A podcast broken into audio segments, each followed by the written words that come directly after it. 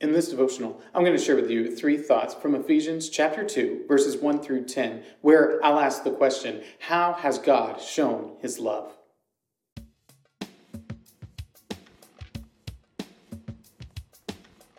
Ephesians chapter 2, verses 1 through 10 says, And you were dead in the trespasses and sins in which you once walked, following the course of this world, following the prince of the power of the air the spirit that is now at work in the sons of disobedience, among whom we all once lived in the passions of our flesh, carrying out the desires of the body and the mind, and were by nature children of wrath, like the rest of mankind.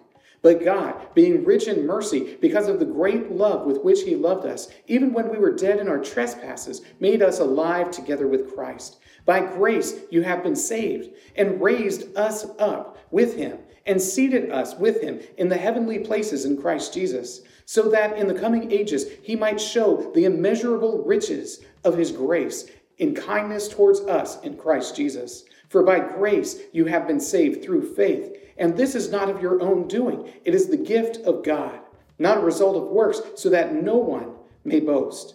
For we are his workmanship, created in Christ Jesus for good works, which God prepared beforehand that we should walk in them. Paul paints a pretty bleak picture of our lives outside of Christ.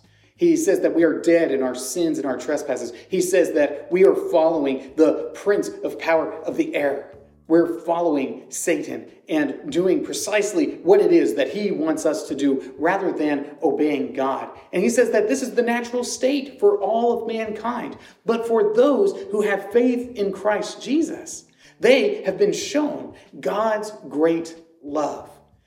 And it's because of the great love God has shown for us through his Son, Jesus Christ, by the power of his Spirit, that we can have confidence that we are no longer those dead men in our sins and trespasses, but we have been made anew and given an honored position and are able to do good works now prepared for us by God. God has truly shown his great love for us in that he has brought us into his family. So here are three thoughts from Ephesians chapter 2, verses 1 through 10, answering the question, how has God shown his love? Thought number 1, made alive. We have been made alive. Paul begins by saying you're dead in your sins and your trespasses, but through Christ Jesus you have been made alive. So this state that we were by nature in is now fixed, it is repaired. Our heart of stone has been turned into a heart of flesh. Our dead, rotting soul has been made alive and beautiful and renewed. And this is something that the Lord Himself has done. Isn't it a wondrous thing? This is how God has shown His love. He has taken that which is detestable and made it beautiful. He has taken that which is unclean and made it clean. This is what God has done for all of those who are in Christ. He has taken us from death and brought us into life. Thought number two honored position. It is more than enough that we've been given life in Jesus Christ, but we haven't just been given life. God shows us his love even further in that not only have we been made alive in Christ Jesus, but now we are seated at the right hand of God in the heavenly places.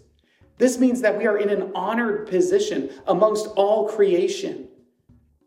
This is what God has done for us so that His own glory can be emphasized, so that people can see the great love that He has for us, the great mercy that He has extended to us, His incredible graciousness towards His creation. All of this is demonstrated in this honored position that we have been given because of Christ Jesus. Isn't that a wonderful thing? It's a wonderful thing to be honored. It's an even greater thing to be honored by God based on His gracious nature. Thought number three good works. We have been saved and given this honored position and made alive when we were once dead, so that way we might do good works. These good works the Lord has prepared for us, the people of God, in advance. He has ordained these things to take place, and He does so so that we might ascribe to Him honor and glory, and that the world might see His inherent goodness and wonder. The Lord has prepared good works for us to do.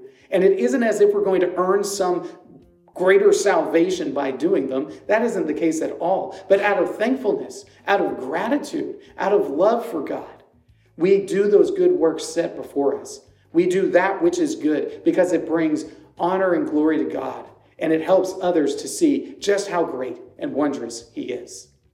These three thoughts come from the assigned reading of Ephesians chapters 1 through 3.